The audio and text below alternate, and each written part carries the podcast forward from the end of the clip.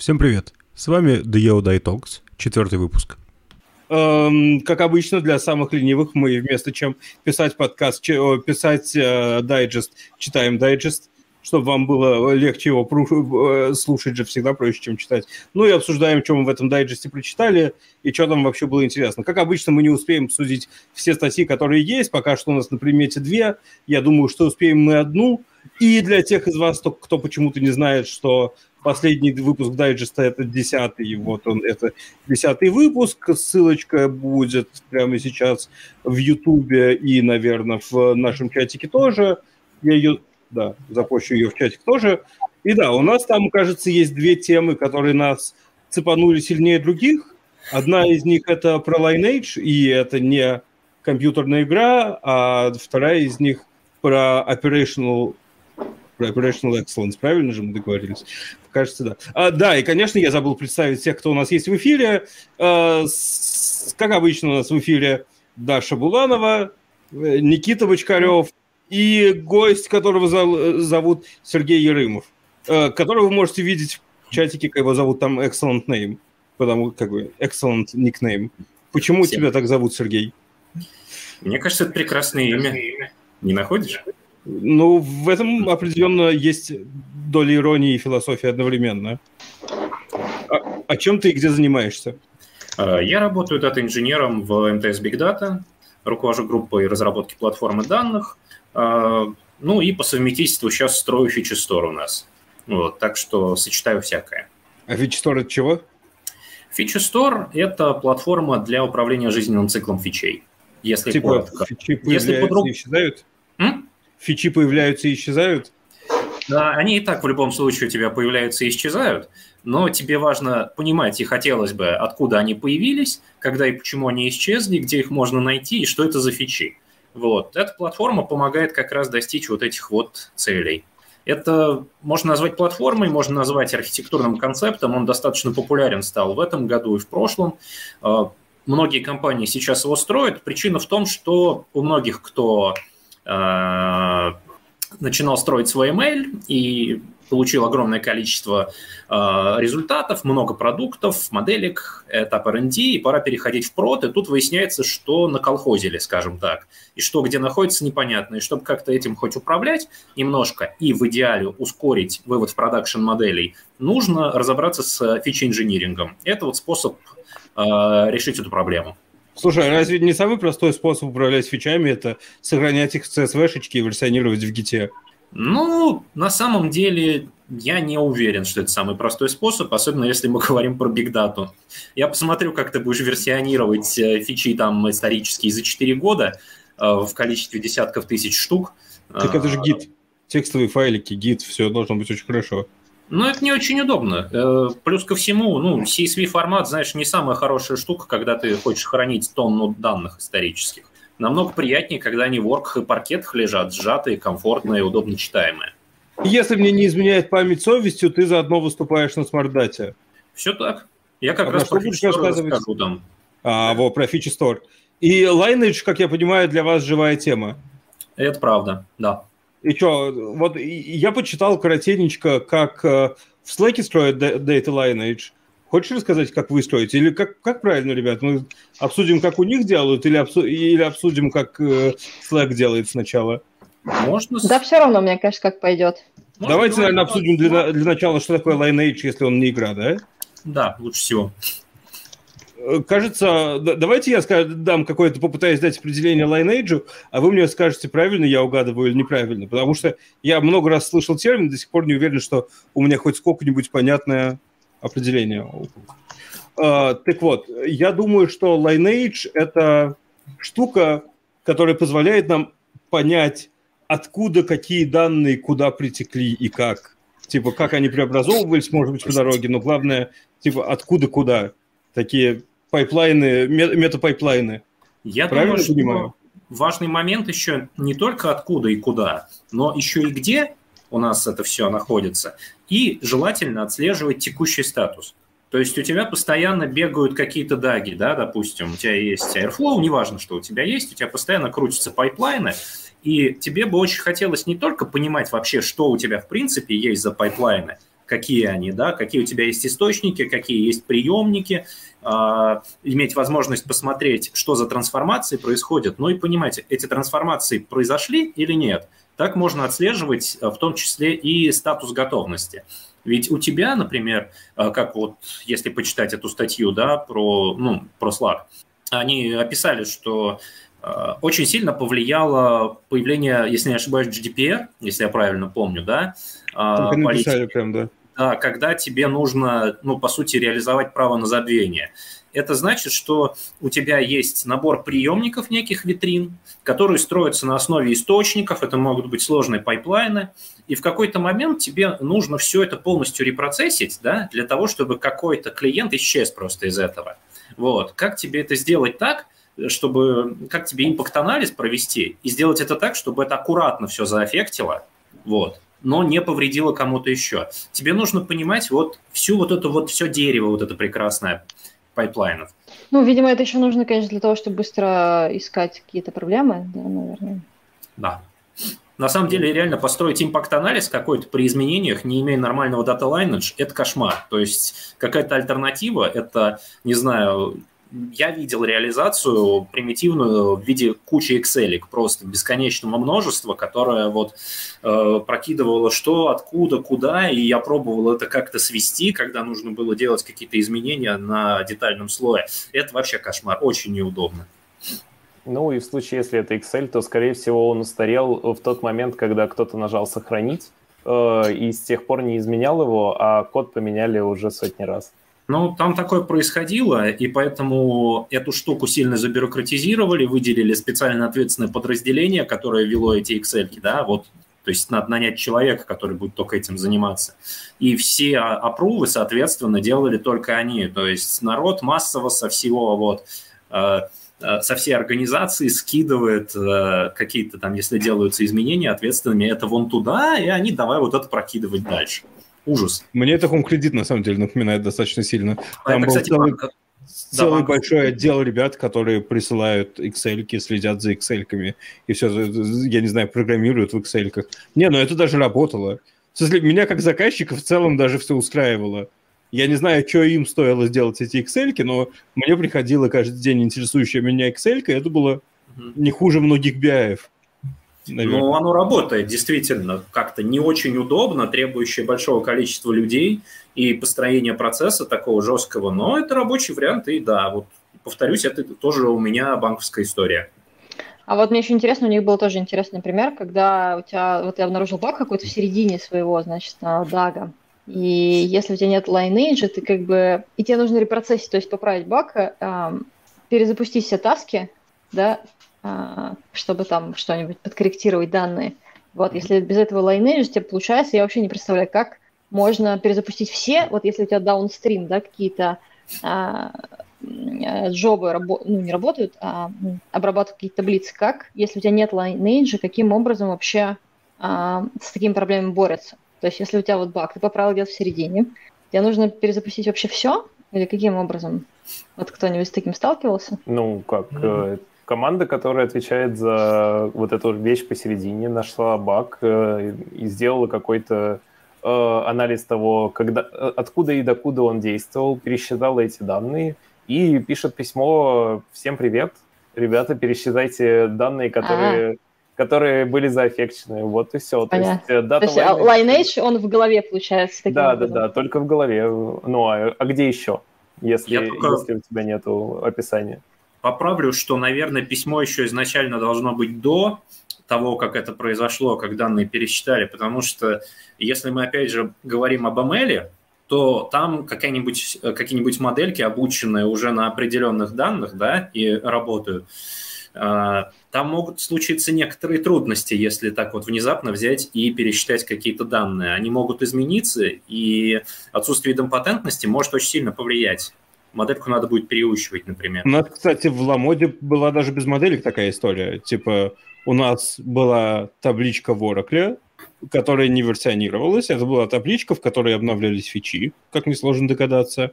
И и от нее что-то считалось, и как бы ты не мог сделать никакого бэкфила, ничего. Лучшее, что ты мог сделать, это пересчитать данные, пересчитать все за сегодня. И как бы ничего, так тоже, в принципе, можно жить, но Slack же кру- круто сделали, они сделали автоге- автогенерацию очень много чего. И, как я говорил, в Ламоде, я не помню, говорил я об этом в подкасте, но в Ламоде же пытались пойти в Apache Atlas. Оказалось, что Apache Atlas очень тяжело интегрировать и заставить его работать со всем, что тебе нужно, так, как тебе нужно. Хотя вроде формально получается. Ты видишь вот эти вот пайплайны перетекания данных, ты видишь даже название джабов, в которые данные перетекают, но этого оказывается немножко маловато. Ну и в итоге пришли к тому, что стали писать в Airflow самодокументирующиеся Airflow даги. Самодокументирующиеся в смысле, что они генерят доку в Confluence. И это показалось мне достаточно интересным подходом. То есть, типа, у тебя есть конфиг на входе какой-то, и этот конфижок э, дампится в Confluence, и, и, и что у тебя делается, тоже дампится в, в Confluence, это вытаскивает все из комментариев. Мне, кстати, дико нравится Python в том плане, что вот, я не знаю, в Java нельзя получить контент к комментария к методу, а с Python можно. Там прям, прям есть для этого какая-то отдельная сущность, которую я не помню. Подожди, а почему в Java так нельзя? Это же стандартно. Потому что у тебя в байткоде не существует документации. Не, я понимаю, но там же специально есть тулинг, который типа, а, можете документацию а, по комментариям не, да, но это типа специальный тулинг, а тут а. в Python ты просто получаешь доступ к документации, как, я не знаю, а. к полю, условно говоря. И это все, очень все. удобно. То есть вообще zero hustle. Угу. Ну, тут мы сейчас перетечем э, в обсуждение, что лучше какой-нибудь компилируемый язык или, или нет. С, с динамической типизацией да, или да, статической, да. да, давайте не будем. Давайте, а что, у нас можно политику обсуждать в подкасте, да? Ой, политику я вообще обожаю, давайте политику. Типа вот это же оно и есть политика. А, да, блин, нет, Да, э, да. Что еще интересно, они же, они, они парсят SQL. Да, вот я тоже хотела на это. Да, хотела Ребята, тоже вы... внимание. Прикольно. Давай, рассказывай тогда. Не-не, я не хотела рассказать, я говорю, чтобы поддержать тебя, что мне хочется это обсудить. А я так понимаю, да. что они никакую дополнительную информацию не, не записывают, а именно пар парсят прям SQL, из этого стоит, там, значит, там, через несколько трансформаций строят потом граф на этом. Вот, это прикольно еще. перекликается, по-моему, с прошлым выпуском, где мы говорили, что можно парсить SQL и по нему пытаться генерировать датасеты, которые его будут тестировать. Внезапно для меня открылся мир парсинга SQL. Раньше для меня парсинг SQL, ну, типа, месяц назад парсинг SQL для меня был задачей, которую решают только одни люди, производители баз данных. Им нужно парсить SQL. Все. Внезапно на смарт-дате выяснилось, что есть люди, которые пишут парсер для запросов Snowflake. А, когда я составлял Data Engineering Annotated, который скоро выйдет, я сейчас, э, видимо, немножко спойлерну, я наткнулся на тулзу, которая называется SQL Glot, и это штука, которая транслирует SQL-запросы между разными, диалект, э, разными SQL-диалектами, типа из условного Presto в условный Spark можно взять и перенести запросик. Э, ну, они через можно... абстрактное синтаксическое дерево просто делают это? Да. да? Причем там ну, вообще Zero Dependency Library на голом питоне без всего. Я, mm-hmm. то, я в первый же момент, когда я, когда я попытался ей воспользоваться, я зарепортил туда два ишью. Во-первых, у меня не поддерживались... А... Сначала у меня не поддерживались какие-то сетиишки, а потом у меня не, не поддерживались рекурсивные сетиишки. Но надо сказать, что автор починил для меня эти самые CTE э, буквально за 8 часов, наверное, и выпустил новую версию. Потом я ему написал, чувак, окей, но Spark SQL не поддерживает рекурсивные сети, можно мне по этому поводу получать ошибки? И он это сделал еще типа за 4 часа. То есть она прям офигенно поддерживается. И, блин, это целая индустрия, давайте попарсим SQL и сделаем что-нибудь вокруг этого. Очень жалко, что ребята из Slack не шарят свои наработки. То есть, вообще-то, ну, то есть, выглядит безумно интересно, что можно взять и сгенерировать Lineage из SQL. А мне вот интересно, парсилка, которую ты назвал, как она будет работать с физическими реализациями? Например, вот у тебя были скрипты а, в мускуле, да, а ты решил SQL транслировать в вертику, например, с ее а, про, этим проекциями под капотом. Как он сможет вообще, в принципе, это сделать? Это же надо прям как-то... Никак. В смысле, он, это не его задача. Он тебе может он тупо он транслирует бизнес, какой-то бизнес-запросы на уровне там Анси, да, как-то поддерживает или как? Ну, шире, чем Анси, поскольку разные диалекты. То есть, ага. как бы, они поддерживают разные диалекты, но они не парятся про физику вообще. А, так, а разве я неправильно понимаю, а, ведь ему нужно один диалект в другой э, спарсить, а потом уже сама вертика со своего диалекта там физически план запроса сделает. Ну, да, но я так понимаю, вопрос Сергея в том, что если ты возьмешь и тупо перенесешь запрос, запрос в вертику получится очень плохим, с большой вероятностью. Да, и мне интересно, что будет со специфическими функциями типа терадатовской qualify или еще какими-то, ну, он ругнется Они... или что? Он поддерживает, у него есть навык говорить, когда ты используешь какую-то функцию, которая не используется в таргет-диалекте. Но, конечно, ничего умнее, они, кажется, не... У них есть какая-то возможность кастомизации, я в ней не разбирался, потому что мне показалось, что это сложно, но, типа, ты можешь определить свою функцию над временем, условно говоря, и, они, и, и после этого он начнет поддерживать эту функцию на, над временем. Но они вроде бы этого не делают, а у них есть... Причем я не знаю, насколько у них подробный список функций. Ну, то есть, я не знаю, в Exasol есть 300 с чем-то аналитических функций. Правда ли они, у них есть хотя бы словарик соотношения, что есть в Exasol и что есть в других базах данных? Я потому что не верю.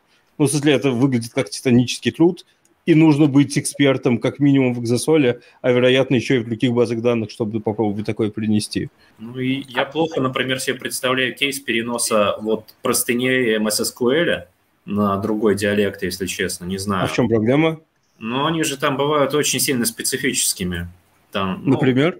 Не знаю, мне надо найти какой-нибудь скриптец для того, У них есть странные штуки, я помню, у них можно пробелы в табличках, да, и таблички ну, можно использовать в квадратных скобках. Ну да, да вот, да, да, да. Такое. Но эта штука переносима, если квадратные скобки поменять на, на двойные кавычки, и даже, по-моему, пробелы можно будет оставить.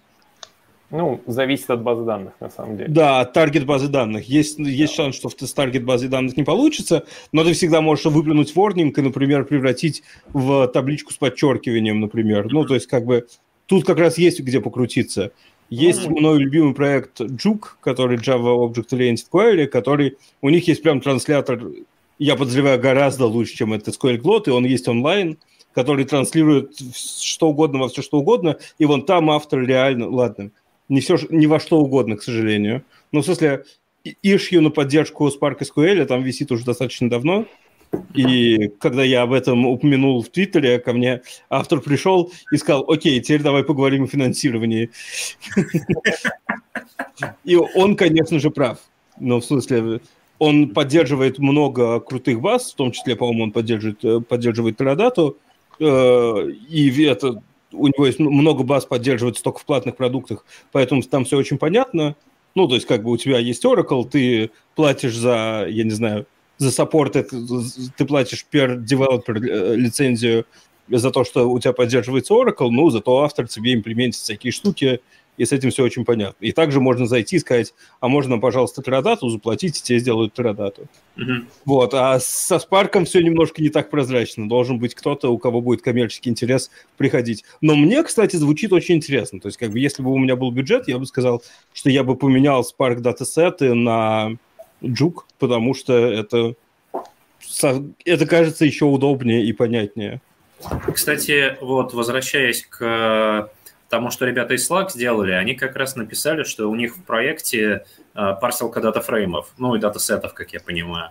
Вот мне реально очень интересно, как они вот это сделают, потому что это то, что меня сейчас очень интересует. У нас огромное количество скриптов, которые написаны на, ну, на Spark датафреймах, и мало скриптов, которые написаны на Spark SQL. Подожди, вот. а что именно, в чем проблема парсинга дата? Ну, датасеты совсем просто парсить. Нет? Датасеты, датасеты возможно. Ну, в смысле, датасеты типизированные, ты берешь идею, и тебе просишь у нее выдать тебе PSI датасета, mm-hmm. Да. И как бы все, у тебя, у тебя готово, у тебя, у тебя готов полное дерево со всеми типами, со всем, что тебе может понадобиться. С датафреймами интереснее. С датафреймами типа, типа-то динамические. Да. Но подход тоже понятен. Но... Я надеюсь, что мы это когда-нибудь сделаем в Big Data Tools. Я давно mm-hmm. прошу это сделать, но это, к сожалению, не очень быстрая штука. Э, нужно сделать flow type анализ, когда что у тебя есть на входе какая-нибудь схема, ты знаешь тип, какая функция что во что превращает, mm-hmm. ну и ты просто по, по всему датафрейму отслеживаешь, что во что превращается, mm-hmm. подсказываешь именно название колоночек и все такое. Все равно я думаю, что эту штуку можно будет обмануть. Типа делаешь один датасет, join другой датасет, э, а в том датасете лежит select звездочка из какой-нибудь реляционной базы данных, Ну и как бы удачи угадывать типы. Ну, Но- это, а разве... это а нельзя пример вытащить? плохого скрипта достаточно. Ч- чего, чего, чего достаточно? Это пример плохого скрипта, я бы сказал. Такое в продакшн совать не очень. Ну да, но тем не менее проблема существует. Да, а чего даже ты спрашивала? Да, у меня вопрос. А ведь на вход там в каталисту подается, я так понимаю, одни и те же там абстрактно-синтаксические деревья. Разве нельзя их вытащить просто и, а, ну, неважно, значит, ничем они написаны на SQL API или на DatFrame API, или там на set API, нельзя их просто вытащить изнутри. Я думал об этом, и мне это казалось как раз наиболее простой, что ли, идеей, если можно, конечно, их достать. Потому что план и так как бы генерится под капотом, по идее там все есть, и ну просто нужно вытащить его, и все. Ну, типа, Если ну, бы- то есть вы- вытащить, если ты в Java как бы только, получается. Ну, где-нибудь а, в JVM, в Тут рантайме. есть проблема, получается. тебе рантайм нужен. Те- Да, чтобы, рантайм. чтобы вытащить, тебе нужен рантайм. Типа, тебе нужно запустить Spark и что-то Не, ему ну- скормить. Ну, ты же можешь его просто в рантайме там добавить, чтобы он тебя сплевывал куда-нибудь эти а, уже планы, Ну, да. Можешь, но типа дорого. Мгм. типа дорого. Ну, то есть, как бы тебе... Насколько Ну, часто а почему готова- дорого? Поч- поч- Почему дорого? Почему дорого? Ну, ты- да, да, да. Есть два подхода, да? Сделать это локально и сделать это в кластере. Если это локально, то у разработчиков будут очень сильно греться машинки, потому что ты написала новую строчку, нужно заново запустить Spark и поинферить новую схему, вероятно. Если это ремоут, тогда это, конечно, не так дорого, но тогда ты внезапно привязан к своему кластеру. Не, а почему тебе- нельзя вообще в рантайме? А, ну, у тебя там какая-нибудь... а, Понятно, что должна быть какая-то приблуда, которая потом это все парсит, но просто складывать в лог а, все деревья, не так, кажется, не так дорого.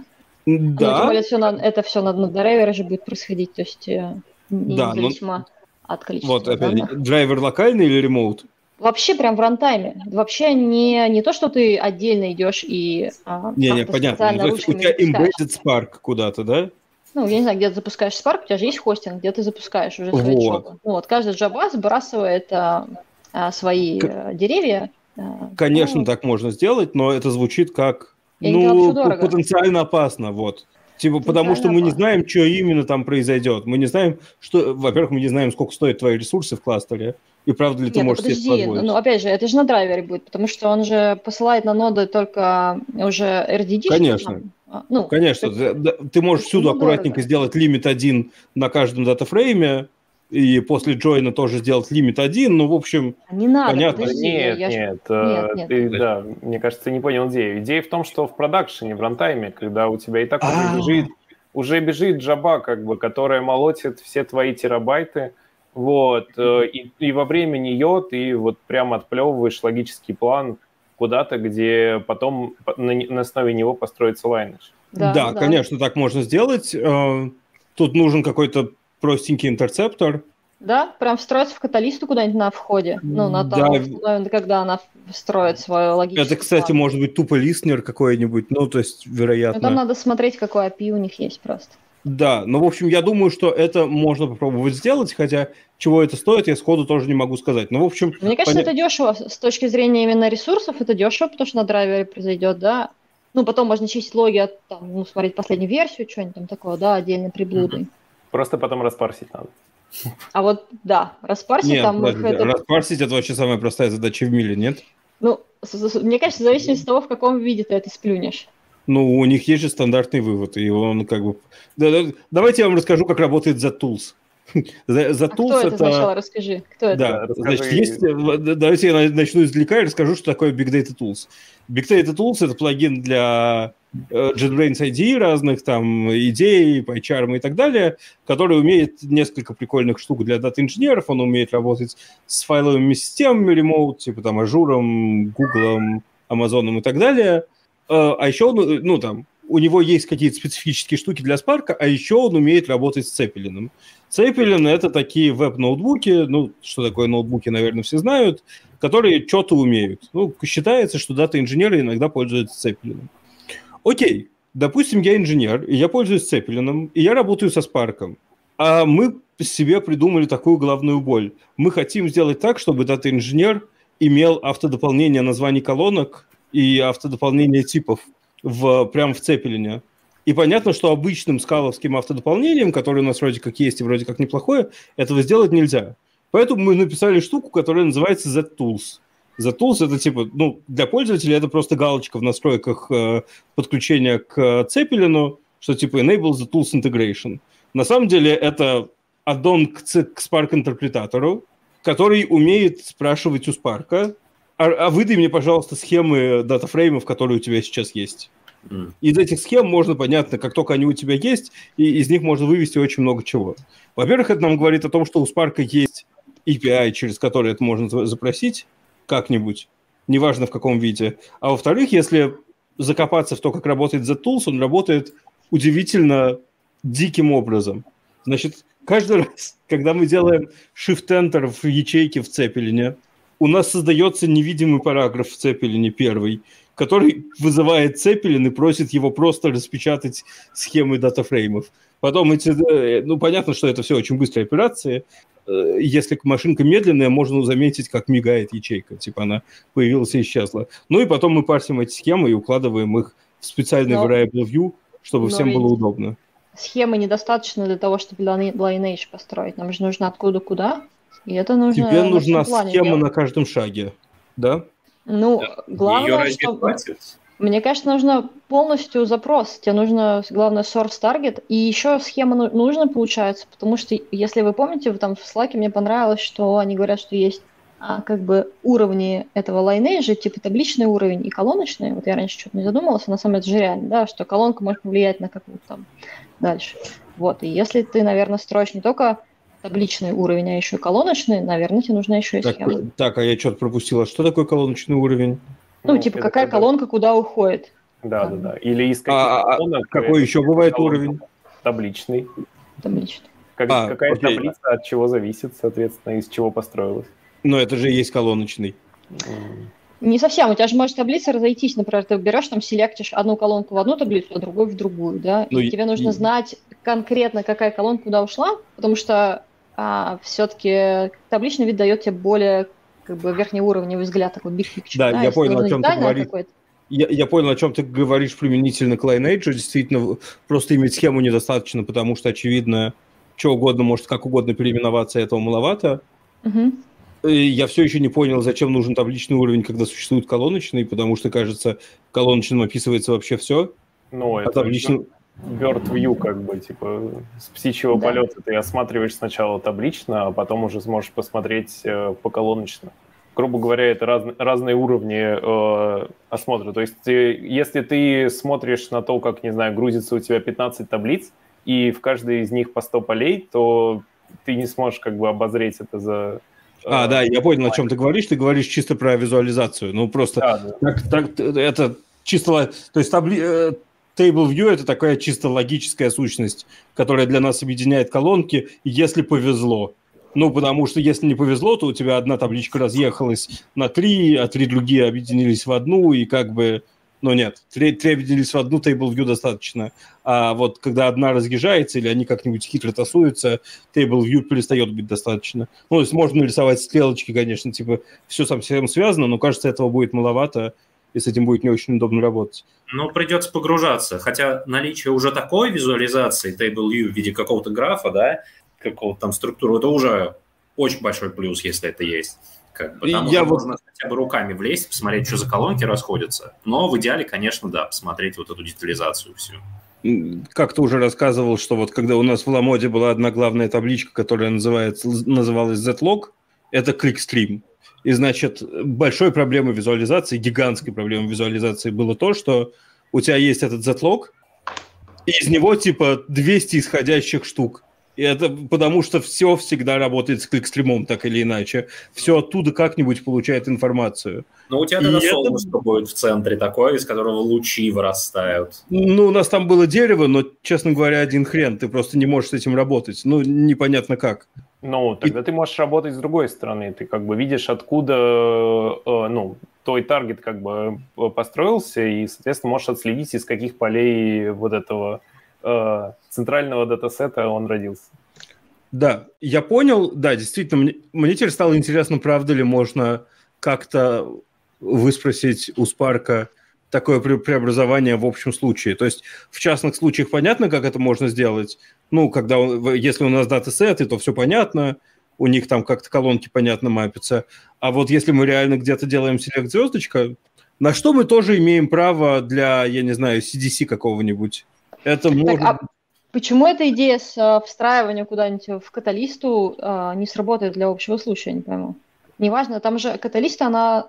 То есть у нас типа Spark, э, есть несколько API, да, там Spark э, SQL API, RDD API, ой, это, короче, вот этот frame.set, а в итоге-то оно в одно ядро сливается.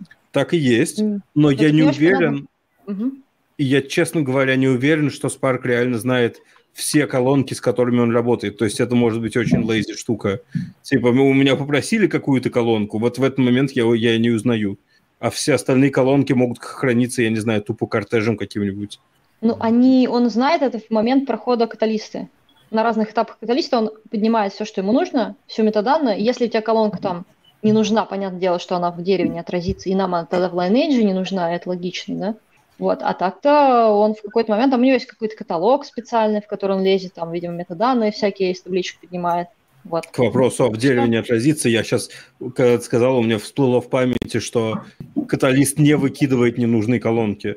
Он их выкидывает, только это явно сделал селект, в который не включена эта колонка. Да. И меня это откровение абсолютно убило. Да, серьезно, я, кстати, не знала, блин. Вот.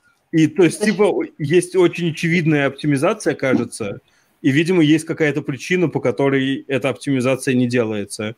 Ну, в смысле, я не верю, что ребята в Бриксе тупые, и это значит, что Нет, есть что-то, подожди, а, а в плане, если ты не, дел- не делаешь проект, да, он берет, поднимает все колонки. Типа у тебя по датафрейму, по, по, по пайплайну ездят все колонки до тех пор, пока не появится какой-то точки, в которой станет точно понятно, что прошлые колонки не нужны. Но отрежутся они не где-то там раньше по пайплайну. Они у тебя будут ездить по этому пайплайну, и только вот на условном селекте они отрежутся. Нет, Слушай, нет, подожди, ну, там же нет, ш- нет, Что нет. тебя удивляет? А, история с тем, что при джойнах предикейт пушдаун не прокидывался, и нужно было явно фильтровать.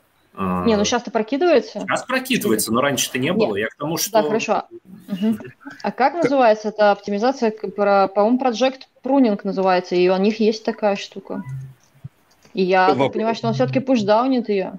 Вот Ну, мне. Блин, я, я сейчас не найду быстро ссылку, но я читал буквально меньше месяца назад, и меня абсолютно а, шокировало откровение, что у нас не отрезаются колонки настолько рано, как можно. Особенно учитывая то, что как бы у нас типа все очень рано проходит через каталист до Нет, непосредственного должно исполнения. по- по- вот, смотри, колом Project Pruning Optimization Rule есть такое. Ну, надо, конечно, посмотреть, но вот похоже на, по названию, что это именно то, что нужно. Ну, Project Там же не указано, как бы явно надо задать или не явно. Он будет сам это определять. Мне тоже говорили, на самом деле, такую штуку, что почему-то э, как бы э, каталисту пофигу. Но я не проверял, если честно, я просто особо не юзаю селект звездочка, поэтому А это даже не А- то, какая селект звездочка важна. У те, тебе Ага. может в какой-то момент просто понадобиться, ну, то есть как бы а- осталось только две колонки. Вот, например, ты делал висколум, висколум, висколум, висколум 15 раз, и потом используешь только две новых колонки нагенерированных. Это как бы паттерн, имеющий право на су- существование. И кажется, что по идее бы нам все нужны старые колонки, неиспользованные после генерации плана, выкинуть. Мгм. Причем их, нам их нужно начать выкидывать как можно раньше. То есть вот как только мы поняли, что эта колонка больше не будет использована, она, по идее, должна выкидываться, мне кажется. И мне кажется, что логически это должно быть достижимо.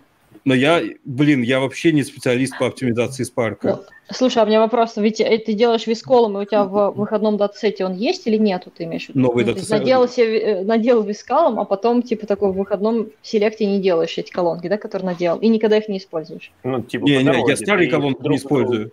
Да, А, друг ты дружку как бы их использовал, то есть ты добавлял, типа, э, ну, висколум сум э, А плюс Б, вот, соответственно, там, висколум, там, не знаю, еще Мгм. что-нибудь, э, сумму умножить на 5, вот, Мгм. и, и те, которые у тебя были изначально там А, а плюс Б и сум, ты их уже не используешь, потому что ты вот эту итоговую, как бы, колонку э, только выводишь. Ну так ты же все равно должен их поднять. Как же ты можешь с ними что-нибудь их выкинуть? Ты же их Ты их можешь начать выкидывать после, После условно того. говоря, А и Б ты не используешь после первого степа.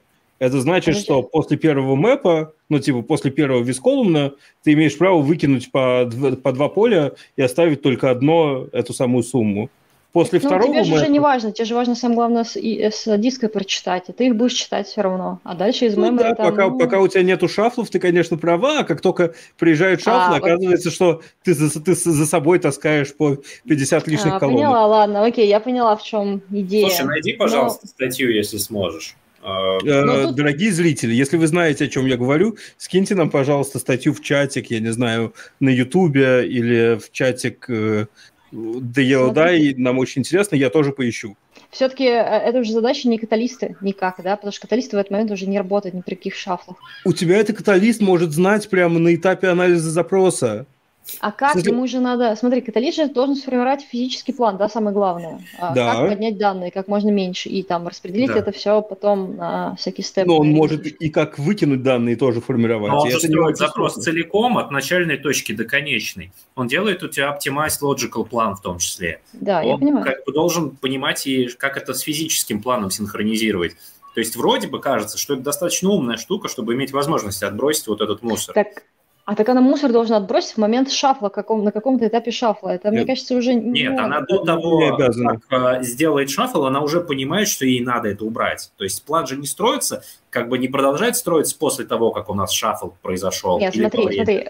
Да, давайте разберемся ради интереса. Если вам интересно, давайте попробуем. Ну, мне Конечно. просто интересно. Смотрите, а, каталисты, я насколько понимаю, каталист а, итогом своей работы отдает RDD-шки, а, которые там вместе с дагом каким-то образом они должны быть распределены. Вот итог. Э, Как, как-то надо в RDD, значит, запихнуть информацию о том, что после какого-то степа отбрось ненужные колонки. Вот так, да? Ну, то есть это должна уже RDD-шка как-то сделать. Да, у тебя А- для этого должно быть на каждом этапе свой маленький projection, Да. в котором должны не учитываться какие-то штуки. Типа, Я в котором просто- уже не должны участвовать часть колонок. Да, да, да, я поняла, и это кажется уже просто, ну, возможно, это реально нету, потому что они вот эта RDD-шка такая физическая низкоуровневая же штука, которая, может быть, они еще, не знаю, нет вот этой абстракции, с помощью которой можно сделать это, ну, вероятно. Ну, кстати, Слушай, вот, ты в это э, веришь? Ну, но тем не менее на, прожект, на проекте они это как-то делают. На проекте чего, я не понимаю, просто Вот, смотри, э, вот, а, чего угодно. Ты делаешь селект, и это, и это projection, правильно? Ну, projection, они просто вычисляют колонки, которые тебе нужны, да, и с помощью этого поднимают из иону с диска нам все колонки, которые нужны для вычислений. Да. Да. И потом, Теперь и представь помощью себе, этого что у нас... бы, ну, на RDD-шку специально генерируют RDD-шки, которые там говорят, вот ты это прочитай, ты это, ты это, все. Потом там дальше, да? Да. Мгм. И вот, они, они умеют вычислять, когда читают с диска. Казалось бы, в чем разница между чтением с диска и чтением из памяти дата, датафрейма? Ну, то есть физически этой разницы почти не существует, кроме твоего, я не знаю, энкодера, декодера.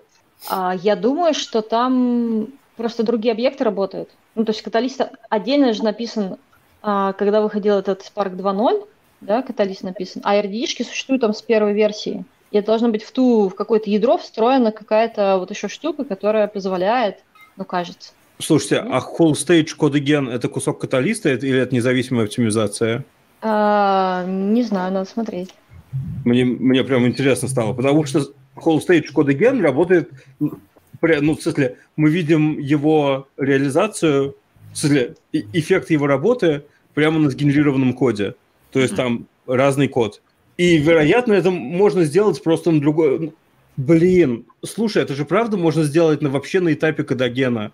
Когда мы знаем, окей, кто-то знает, что в будущем нам колонка не понадобится, мы просто можем в unsafe row ее не записывать. Там всюду а, эта кстати, штука да, unsafe row, слушай. и, он, и у тебя unsafe row станет проще, и больше тебе вообще ничего не нужно. Тупо просто будешь шафлить меньше данных. А, да, может быть. Ну, это прикольно, это интересно. Просто, да, надо найти, как это называется. Это оптимизация просто и, и посмотреть, реализовано она или нет. А если хотите прослушать, послушать про кодоген, то я буду про Spark кодоген говорить на Джокере. Прям с кишочками совсем, совсем что происходит. От э, простого пайплайна до всего, что там генерится и как оно работает. И чем отличается stage от, от не stage. И, кстати, нет, это, кажется, не Catalyst оптимизация. Да, это Типа- Internal Spark, я смотрю, да. Да. Ну, Тоже смотрю. Вот, вот, как бы все умные гуглят во время подкаста. Ну, что же делать? Не, не, так и должно быть, как бы нормально же, что у нас во время дискуссии возникл, возникл, возник какой-то интересный вопрос, и мы стали думать, как его решать. Да, кстати, я хотела сказать про эту статью в Slack, которую мы так обсудили и вроде как забросили. А, Мне так кажется, что она, конечно, так себе оказалась. Ну, то есть такая коротенькая и никаких, э, ну, достаточно поверхностной, и ничего такого суперинтересного, по-моему, там нет. Хотелось бы, конечно, подробностей. А ты заметила, что они вообще все вот эти вот компании в Фейсбуке, всякие Уберы, они вообще не то, чтобы прям делятся своими решениями. Но Не зато они согласна. о них хорошо рассказывают. Вот инжиниринг-блоки и прочее, на самом деле, хорошая штука. Они верхнеуровнево это неплохо все описывают. Но кишки они не показывают, потому что это их, э, в общем-то, конкурентное преимущество. Зачем им это шарить? Но я-то имела в виду больше, смотри, там в сравнении со статьей Uber, они больше прям рассказывают а, интересных подробностей, как они это все сделали. А тут прям совсем верхнеуровнево, и если сравнивать эти две статьи, конечно, а, только идеология какая-то понятна, а так-то Я Хотелось бы прошу больше. прощения за автоп, но возврат к предыдущей теме на секунду. Это, конечно, так себе источник, но на Stack Overflow э, говорят, что это часть каталист оптимайзера все-таки Hostage. Whole stage, да? Да, вот, типа его неотъемлемой части, преимущества, и это даже помечено как правильный ответ, но это так, конечно. Это... Ну, короче, если каталист умеет работать на таком уровне, то у неудаления колонок становится вообще совсем загадочным. Надо будет поизучать этот вопрос. Вот. А говоря про Uber, вот у них недавно же была статья про то, как они всю инфраструктуру перевели на контейнеры в Kubernetes и все такое. Мгм. Это очень интересная статья, не считая того, что ответа на вопрос, а что делать-то, если ты не Uber, нету. Они ни одного инструмента не пошарили своего, кажется. Или, по, боюсь, по они крайней все мере, ни сами одного. написали. Чего-чего? Боюсь, что они все сами написали там. Как обычно. Ну и что, Мгм. типа у нас весь Hadoop написан, я не знаю, никому неизвестной компанией Yahoo когда-то. Yahoo же? Ну, Yahoo вроде, да. Ну, может, И- поэтому Yahoo уже никому неизвестная компания, а Uber все знают. Ну, типа, Да, кстати. окей, понимаешь, никому неизвестная компания Google написала никому неизвестную штуку, которая называется Spanner, и они ее, конечно, не open source, но ей хотя бы мы вроде как пользуемся. Ну, типа как-то. А пользуемся ли мы Uber, непонятно. Ну, то есть, в смысле, машинками да, а вот их чудесными решениями для кубернетизации Spark вообще не факт. Короче, я, честно говоря, вообще немножко расстроен. Я все время от таких ста- статей жду, что они скажут, и вот как бы мы в свой GitHub выложили инструменты. Они типа в каком-нибудь драфт состоянии, используйте на свой страх и риск, вероятно, мы разломаем вам и инфраструктуру всю, вероятно, мы убьем вашу тещу, жену и детей, но как бы хотя бы попробуйте. Они не делятся вообще ничем. А, не, не, Согласна. Uber делает прикольно, и они выкладывают названия продуктов, которые они используют. Ну, Вот им большое спасибо за это. Я не знаю, какая-нибудь там Минерва. Окей, спасибо, я не знаю этих информации. а. А что, худи это Uber? Да. Да ладно. Ага. Вообще-то, ты, кажется, дайджест собственный даже не прочитал, потому что там целая статья от них про то, как они худи сделали. Вот. Я, я, я, я, я пропустил неважную часть. Я, я, я читал, как, как устроен худи. Я с всё остальное- 17 года читаю, как они строят его. а, Так что Блин, ну, их слишком Мне даже, честно говоря, было неинтересно, кто его сделал. Я просто... Мне, мне было интересно очень, как он устроен на физическом уровне. Ну да.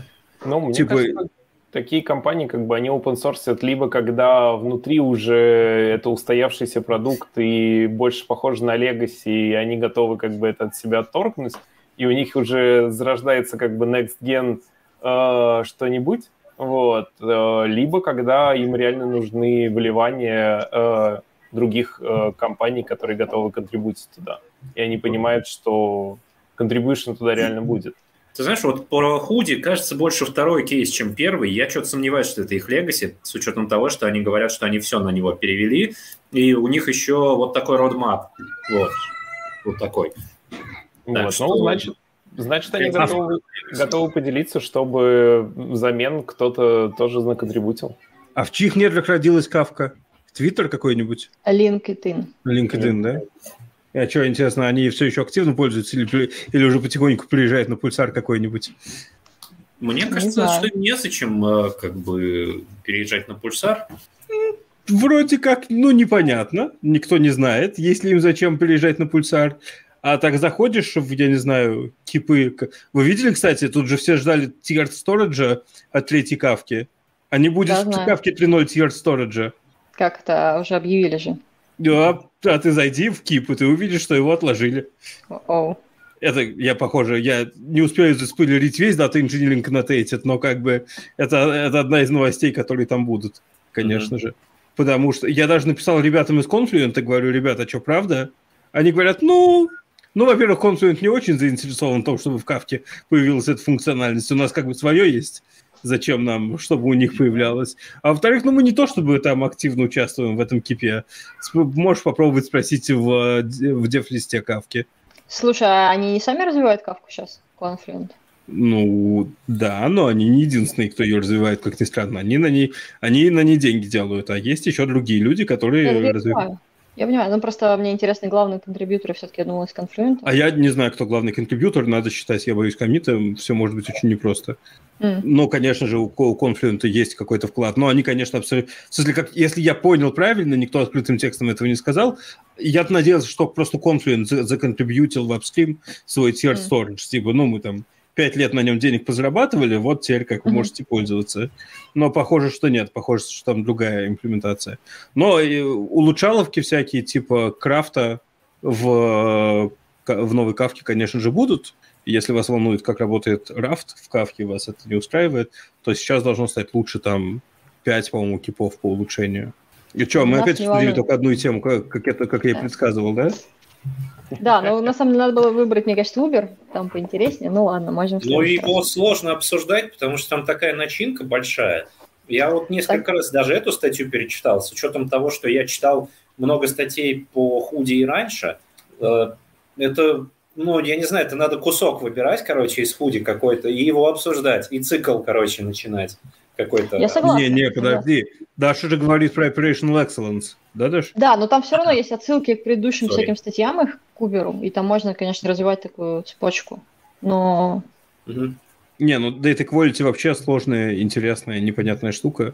Ну, Да. кстати, вот в этой статье Data Quality интегрирован в Data Lin- Lineage. Вот, как Мгм. они там пишут Ну. в конце, что э, есть у них инструмент, который показывает на э, каждом датасете э, его Data Quality метрики.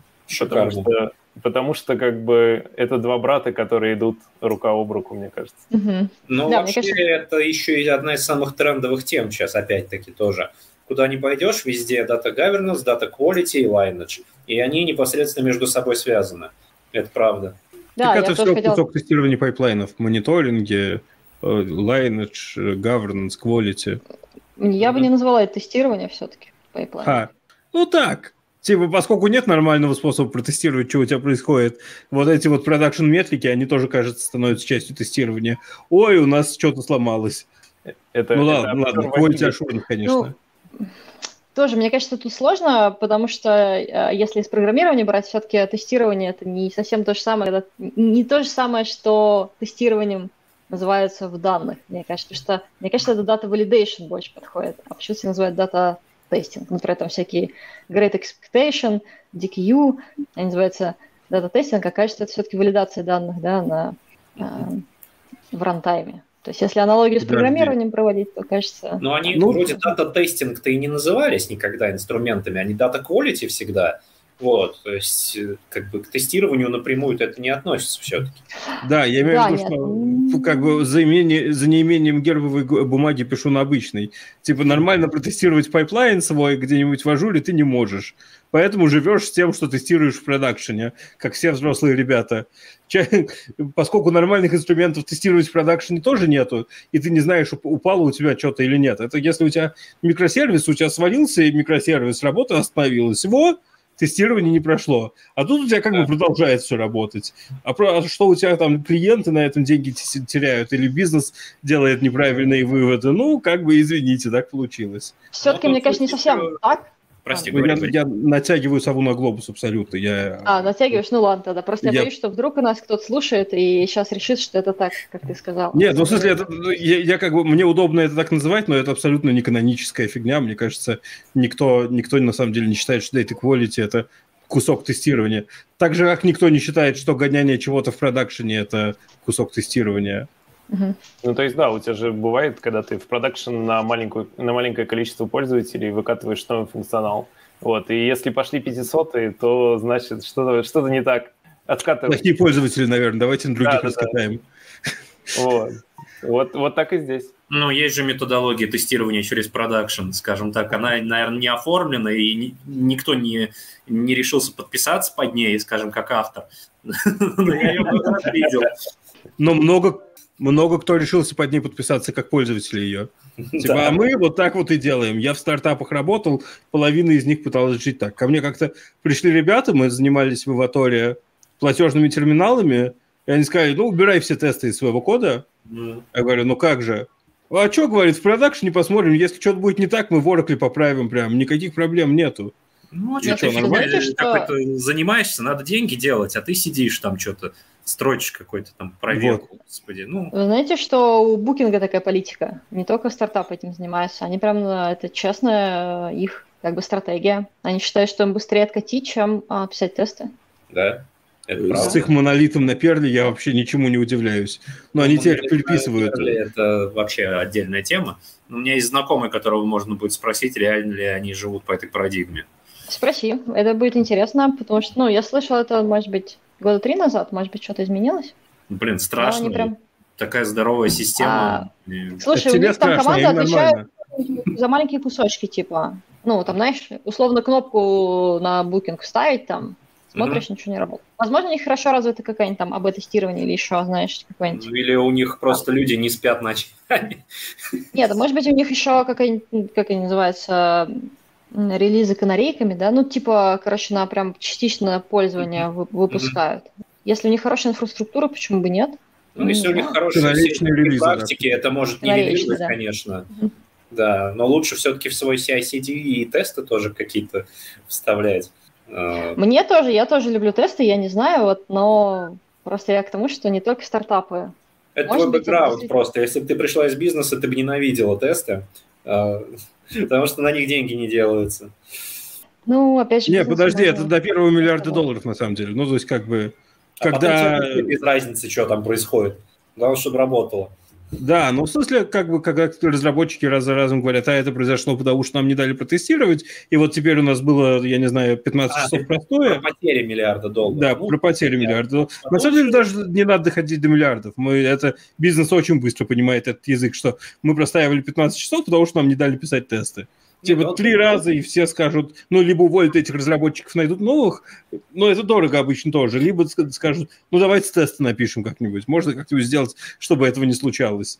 Я ну, вообще там, не понимаю, да, зачем спрашивать это. Вообще не надо никому говорить. Он уже испаряется со временем. Или вместе со самим стартапом, собственно, да, или он становится взрослым, становится организацией, в которой уже такой фигни нет обычно. Но, но вы же знаете, что весь Booking.com это 6 страниц, да? Кстати, ребята из Booking.com говорят, что их продукт – это 6 страниц. Они типа вылизывают, строят на них машин ленинг и всякое другое, но в целом это 6 страниц. Я подозреваю, что можно за много-много лет существования букинга убрать все критические ошибки и, я не знаю, поставить всюду комментарий «не пиши здесь то-то», и, и, так, и будет более-менее вменяемо работать. Ну, бага и бага откатим. Ну, Перл легко откатывается, это же интерпретатор, так что один файлик удалил, другой добавил, все продолжает Можно работать. Можно даже на продакшене поправить. Представь, зашел там, чик-чик-чик. Это, мне иногда этого в Java не хватает. В смысле, ну, как бы... Ладно, не то, что это нельзя сделать в Java, но надо уметь. Мало кто умеет это делать в Java. Значит, как, как это делается в Java? Ты подключаешь, подключаешься дебаггером к бегущему приложению, делаешь билд в идее, и дебаг-протокол позволяет подменять классы прямо в рантайме. Поэтому, если ты что-то неправильное сотворил, нужно править в рантайме, то можно. Но в Kubernetes это все становится сложно. Открыть порт там каким-то образом. В общем, что-то большой геморрой. А на PHP все идеально. Просто э, replace и все. Или блокнотиком открыть. Они же в блокноте наверняка до сих пор, да, программируют. Я не знаю. не VDE же. Я, я, я с представляю Перл программистом. Мне кажется, это человек с бородой намного длиннее, намного сидее, чем у меня, э, с совпалыми щеками и с таким, с горящими, я не знаю, огнем сумасшествия глазами. Надо будет посмотреть. Вот у меня знакомый как раз, он ушел в букинг. И Его как раз, э, он был Извините, удивлен, пожалуйста. когда ему предъявили Перл, потому что об этом ничего не говорилось изначально, когда он туда шел. Вот надо посмотреть на его метаморфозы, стал ли он тем человеком, которого ты описал. Э, Бородатым. И Э, горящим. Я очень люблю бородатых людей. Я никого не хотел обидеть. Особенно букинг. Я у них иногда что-то заказываю. Э, И тем не менее, к сожалению, у нас закончилось время. Спасибо, что поговорили про Lineage. Было интересно. И про качество, и про тестирование на продакшене тоже было особенно прекрасно. Я был безумно рад вас видеть. Всем большое спасибо. А зрители, подписывайтесь где... Ой, я не знаю, где-нибудь вот тут вот у вас должна быть кнопка... Нет, наверное, вот тут вот все-таки должна быть кнопочка подписаться. Нажимайте на эту кнопочку и, и на колокольчик, чтобы не пропускать наши новые подкасты. Всем большое Всем пока. спасибо и всем пока. Всем пока.